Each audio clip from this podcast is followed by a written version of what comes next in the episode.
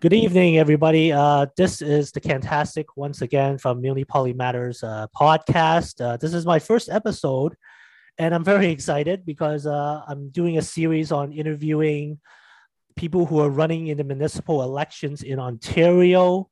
For now, just Ontario. And I'm very pleased to be welcoming a young man by the name of uh, Wil Husnutdinov. He is a candidate running in the city of Richmond Hill. He's running for city councilor in Ward 5. And I believe he just registered as of last week, around the week of May 2nd. So, Wil, thank you for uh, joining me this evening. Uh, how are you? I'm very good. Thank you for having me. Uh, you know, uh, this is your first episode of uh, your podcast slash video series, and I mean, this is my first political interview as well. You know, I'm 19 years old, and I, I obviously haven't run for political office before, so this is an interesting experience for me as well. Yes, ladies and gentlemen, he just freely let you know how old he is. He's 19 years old, and he's running for city councilor in probably one of the fastest growing cities in the greater Toronto area. So, Wil, why don't we start off? Why don't you just tell me about yourself a bit, like just you know personally? Like we don't we don't have to dive into deep politics right now. Like I just want to know, like you, Wil, who are you? Right. Yeah, that's a great question. Honestly, the question of who are you? I mean, oftentimes is probably the hardest question because it's it's impossible to know where to start. Um, so my name is Wil Husnutdinov. I'm a resident of Richmond Hill. Uh, for most of my life, I've been pretty interested in politics. Um, you know, I used to volunteer on political campaigns, uh, both parties really. Uh, and I, I just thought governance and politics and policy, it, always really interested me. And I think that, you know, a municipal race, I mean, I know I'm not going to get into the policy or the politics of it, but I, I, think this is, you know, a good opportunity for, for a young person, a municipal race. Um, other than politics, you know, I, I do I do sports. Uh, I am a competitive uh, trampolinist, or uh, formerly. I have now retired. I might go back. I'm not sure. Um, it's a very interesting sport, and you know, I a lot of my time has gone into that, and I, and I really loved it. Uh, in high school, you know, I, I I loved politics as well. Honestly, what I really love is local politics, and local politics in in in every instance like you know i love municipal politics and it's unfortunate that you know not a lot of people um, you know observe it they're not involved but you know also politics on an even more local level like school politics. You know i used to attend uh, parent council meetings even though obviously i'm not a parent uh, but i still attended because i love to you know understand the nitty gritties of local politics even on the school level. And you know that encouraged me to join a student council and then to run for student council because I believe that, you know, all levels of government, or I mean, I, I guess you can't even really call student council a government, but I mean, on the local, I mean, that's the most local you can get. And I, I just love meeting people, talking to people about their issues, whether it be on a, on a grand scale or on a local scale. Hmm, okay, that's very interesting. And um, I think 19 is a little too young to be retiring from like active sports uh, event, no matter what it is. But uh, that's just me. But um, you know, I hope maybe at some point you can get back into it because it sounds really interesting. So you did you mentioned how you got started in politics, and you mentioned you uh, worked on like both like two different parties uh, during uh, the course of your um, involvement. Like, and did you find uh, anything interesting that contrasted the parties you worked with? Like, were there any similarities or differences? Yeah, I mean, I think that, you know, in a democracy like Canada, I think parties have more in common than they do apart. Um, I mean, I know they differ on policies, but I mean, when you get down to what these parties want to do is, you know, they want to change the city or the country or the province, or, you know, they want to remain the same. I mean, it's all about policies.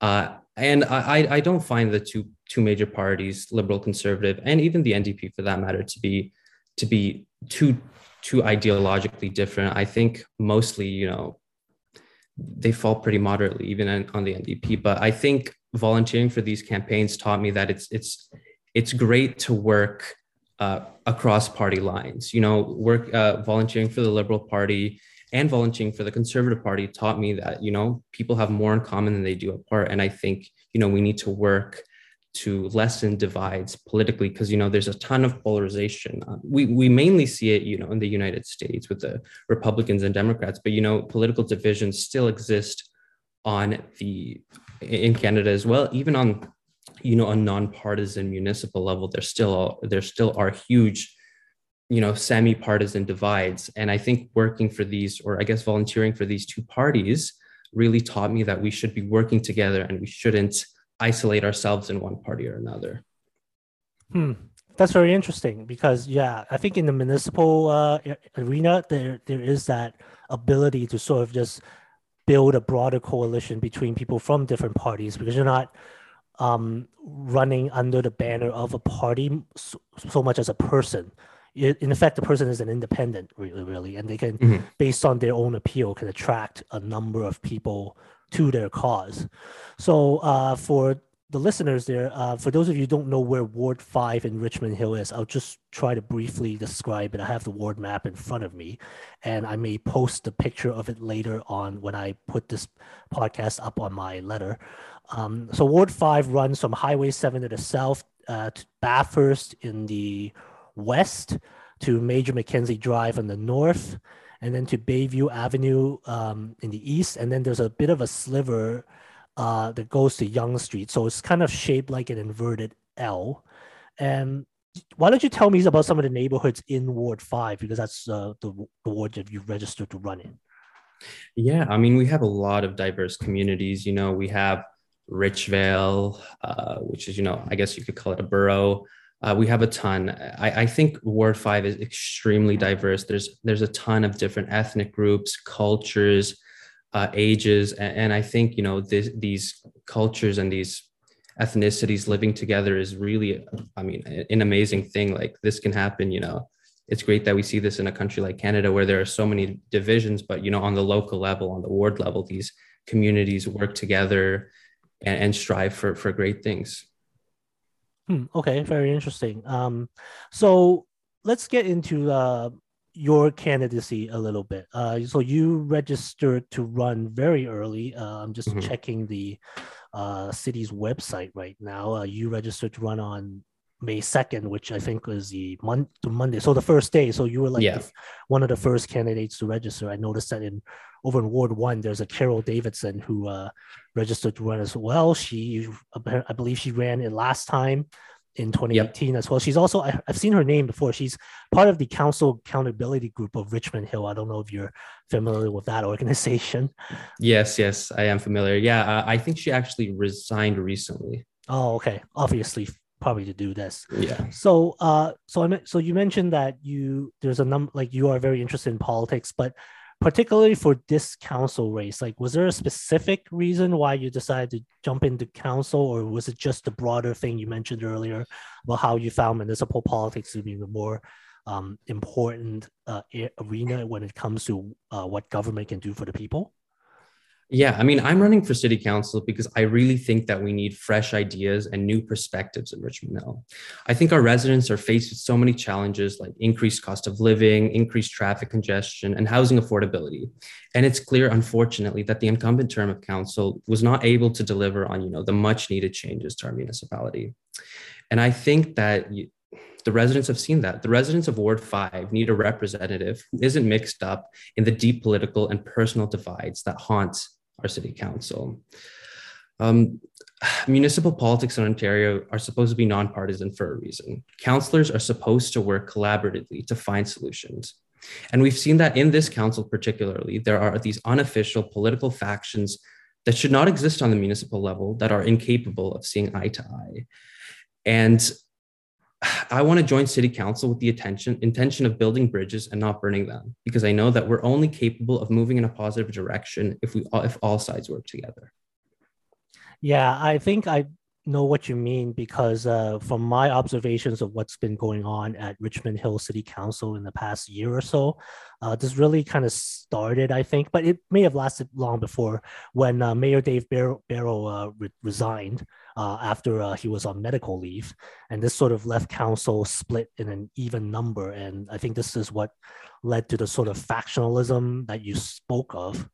Um, and and then and then there was a by-election uh, earlier this year that elected a uh, councillor, not former councillor David West to uh, the mayor's job. So that so I'm curious because uh, that left his ward four vacant, and there was an appointment process. Um, like you, since you sound so eager to like join city council, did you consider like applying for the appointment process first, or before you decided to run?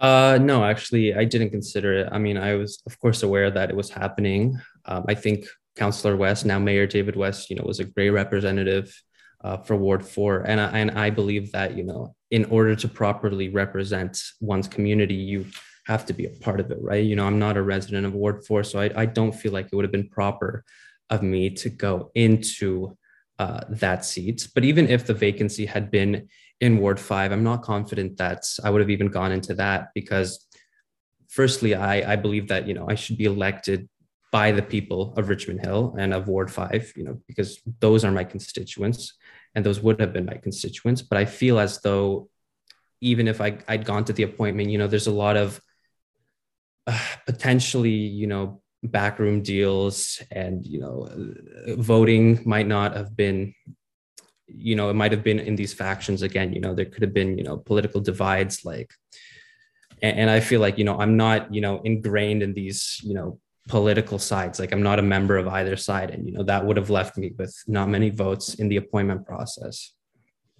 Hmm. oh interesting. Yeah because the appointment process you're right it is sort of really on an inside baseball kind of level thing where it's like you you you're, you're campaigning for just like the eight votes around council rather than just the broader population.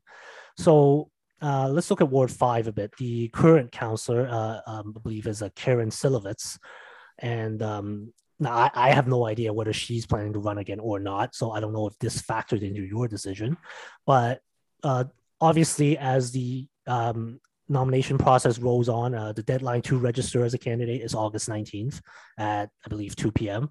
So obviously, there will be probably more other candidates that will look into jumping into this race.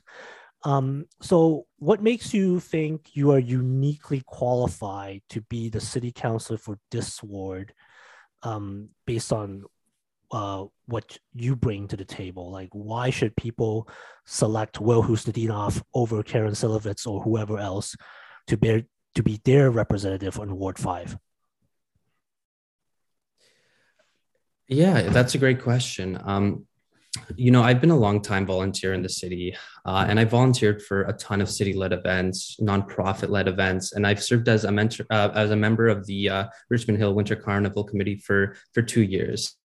Uh, I feel as though serving the city is one of the most important things you can do as a civic minded resident. And, you know, there's a ton of local events that need volunteer, and helping out is a great opportunity to meet with community members and leaders. And I feel as though I've done that. I've met with tons of community leaders, residents, and I feel as though, you know, meeting these people gives you a good basis of what struggles they face and what issues they think are important and i absolutely understand you know i'm a young candidate. There there are tons of people more experienced than me. You know i think that's a fair point. I completely understand it. But i don't think that there's an age requirement to be capable of representing your community and understanding the issues of your neighbors.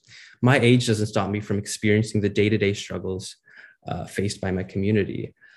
And i feel as though you know these counselors or other people who may or may not run. You know they may have more experience than me but what we've seen in this current council is that experience and age is unfortunately not an indicator of effectiveness in municipal government. And i feel like i can bring fresh new perspectives that a lot of people potentially can't. Yeah okay very interesting. Um, so let's uh, move on to a bit about sort of like broader issues related to transit and housing. So Richmond Hill has a very unique, I think, infrastructure project coming its way. It's that the Yonge North Subway. It's uh, the plans are there. It's uh, the route has been established. The, I think the funding has been provided by the provincial government. Uh, recently, there was a decision to use a municipal zoning order to um, allow a, a series of like very tall towers. Some of these towers look like almost 40 to 50 stories high. I mean, these are like for I guess for a town of Richmond Hill that's used to maybe just even mid-rise buildings in their midst. Uh, looking at pictures of uh, renditions of this uh, proposed development, it looks something very futuristic and you know, rightly or wrongly, very concerning to more established residents who might be concerned about how this affects their quality of life in their own existing neighborhood. What are your thoughts on this um, this uh, municipal ministerial zoning order being used to uh, you know kind of approve this uh, node, I guess, in this uh, trans in this transit future transit hub? Yeah, I, am I'm, I'm very glad you mentioned that because I am very concerned. Um, yes, what you're referring to, I guess, is the EMZO, the Enhanced Ministerial Zoning Order, and I don't think that's an appropriate action, action to take um, because that basically circumvents every single municipal process that's already put in place. Basically, you know, the provincial government said we're going to circumvent, um, you know, the processes on, on the municipal level, and we're going to do what we want. I am aware that, you know, according to our constitution and the municipal act and everything, you know, that the municipality is virtually powerless against the provincial government. Uh, all it takes is an act of le- legislation, a ministerial zoning order, and everything in the municipal government can be bypassed. And I think that's a very dangerous thing. Um, you know, the municipal level is the closest level to the people. In many cases, these counselors, these representatives, they're your neighbors, they're your colleagues, they're your friends. They're more capable of representing you than those at Queen's Park are. So that's why these ministerial zoning orders should not be happening. All everything that happens in regard to development should be um, done through the municipal level, which is much more accountable than the provincial level. Uh, but in terms of these developments, um, I think we need to remember that the city of Richmond Hill is not the city of Toronto. Uh, and our goal as a municipality shouldn't be to copy everything Toronto does. Uh, Richmond Hill is not a place uh, for skyscrapers or extremely high density, but I recognize that we can't have housing affordability if we refuse to build in the city. But we need to ensure that these developments happen with the residents' interests, interests in mind. These developments can't come at the expense of the residents. Building high rises in you know tight knit communities and established uh, communities, as you said, it's not going to help fix the housing supply. There's a plethora of developments which have already been approved to be, have been built but are not being built. We need to ensure that those developments progress before we before we approve any other developments. We also need to move from high density developments to the missing middle, medium density ones. You know, there's a shocking, shockingly little uh, medium density housing proposals, which would increase the housing supply while putting much less strain on our public infrastructure than uh, than high density housing would. I think, I guess, um, you're gonna have to find the balance between um, appealing to what existing residents can i guess accept and welcoming new residents because you know that's key is to be able to welcome new residents because that we have this affordable housing crisis that some that some people i've talked to are proposing somewhat more radical solutions in terms of i know you said you believe that municipal government is like the one closest to the people and they need to have some more say in what's going on in the local communities and that makes sense. But then on the other hand um, it seems that decades and decades of inaction and um, policy stalling has kind of led to this um, affordable housing crisis that we've reached at this point. So that's why you see these developments coming up in in this transit area where there's this this massive uh, build a buildup of condos because we just need to like put in those numbers, right? But um, like I don't know if you read the Affordable Housing Task Force's report recently that stated that there needed to be um, reforms in like zoning. Um, you, I'm hearing like conservative leadership candidates propose tying uh, funding for housing to they need to like uh, reform their zoning laws or else they won't get the funding. Like, do you have any thoughts about like how housing policy and zoning policy on a more national scale is being debated and how that affects Richmond Hill? Yeah, I mean, I, I really think that we need to strike a balance with all things. Um, you know, if we don't build houses and we don't develop and we don't change our zoning bylaws, you know, things will be stagnant, unfortunately. And I think that's a real problem because young people are are leaving our city in huge numbers. You know, there's lack of affordability and there's lack of opportunity. And that leads Richmond Hill's best and brightest leaving the city to go elsewhere, to go up north, to go down south, the United States, because there are unfortunately are just more opportunities there than there are here. And I think we need to ensure that we, you know, have ec- economic stimulus, and we need to ensure that we have affordable housing so that we can retain these bright and educated individuals. Okay, uh, so we have so we mentioned the Yonge North subway. Like, let's talk a little bit about transit. Um, you know, Richmond Hill is still, despite uh, the um, the BRT along Highway Seven and um, a more integrated bus uh, network through uh, YRT. You know, mm-hmm. this is a, still a very car dependent uh, city um, because of its suburban uh, nature. Like, do you have any ideas um, uh, locally how uh, you can improve public transit in Richmond Hill? Yeah, absolutely. Uh, I, I, I think that I mean, well, firstly, uh, you know, the YRT it's it's regional jurisdiction, but that doesn't mean that you know the municipality of Richmond Hill doesn't have any sway over what happens. You know, we have two regional councillors that you know should lobby on Richmond Hill's behalf uh, on the regional level.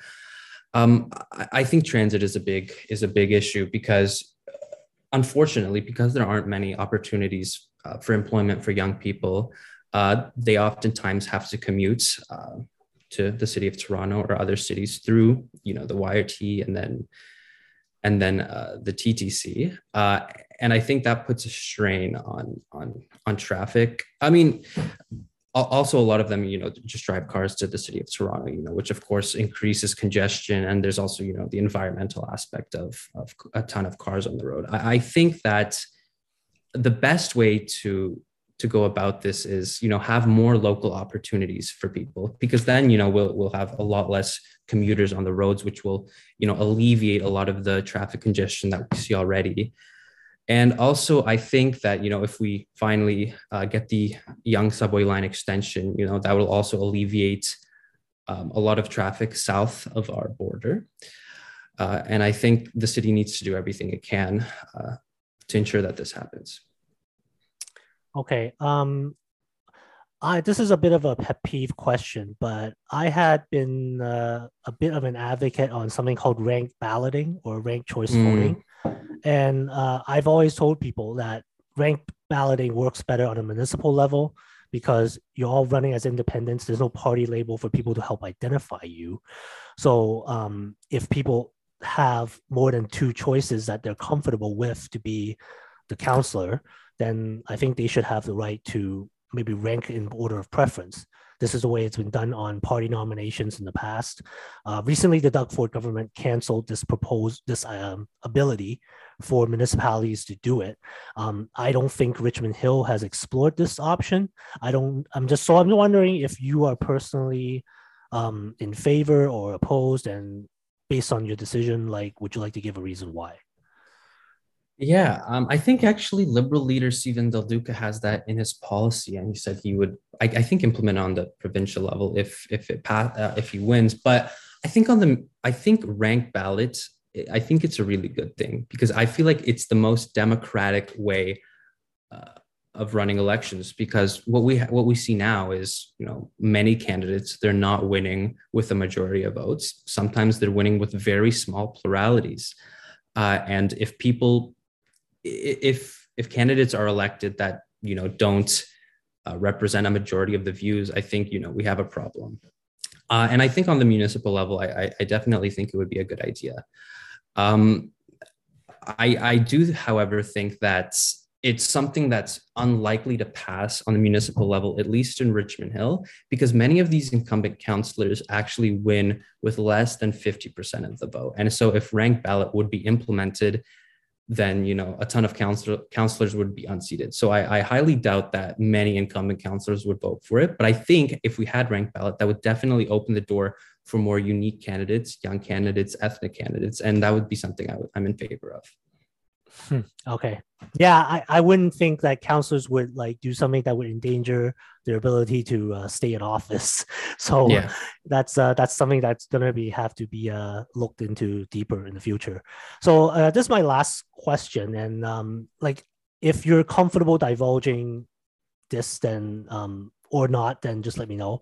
I'm just wondering, like, how what's your strategy for your campaign? Like, uh, you know, you know there's there is the door knocking there is like the phone banking that we're all familiar with but do you have any like unique ways of reaching out to the community we have you know, we didn't factor this in a few years ago, but now with the pen, sort of a pandemic, uh, it's sometimes it's harder to reach people in person. Although things are starting to open up a little bit more, and I think people are more comfortable going outside. Is there like, do you have a strategy or something that would be unique to you as a candidate in terms of reaching the people?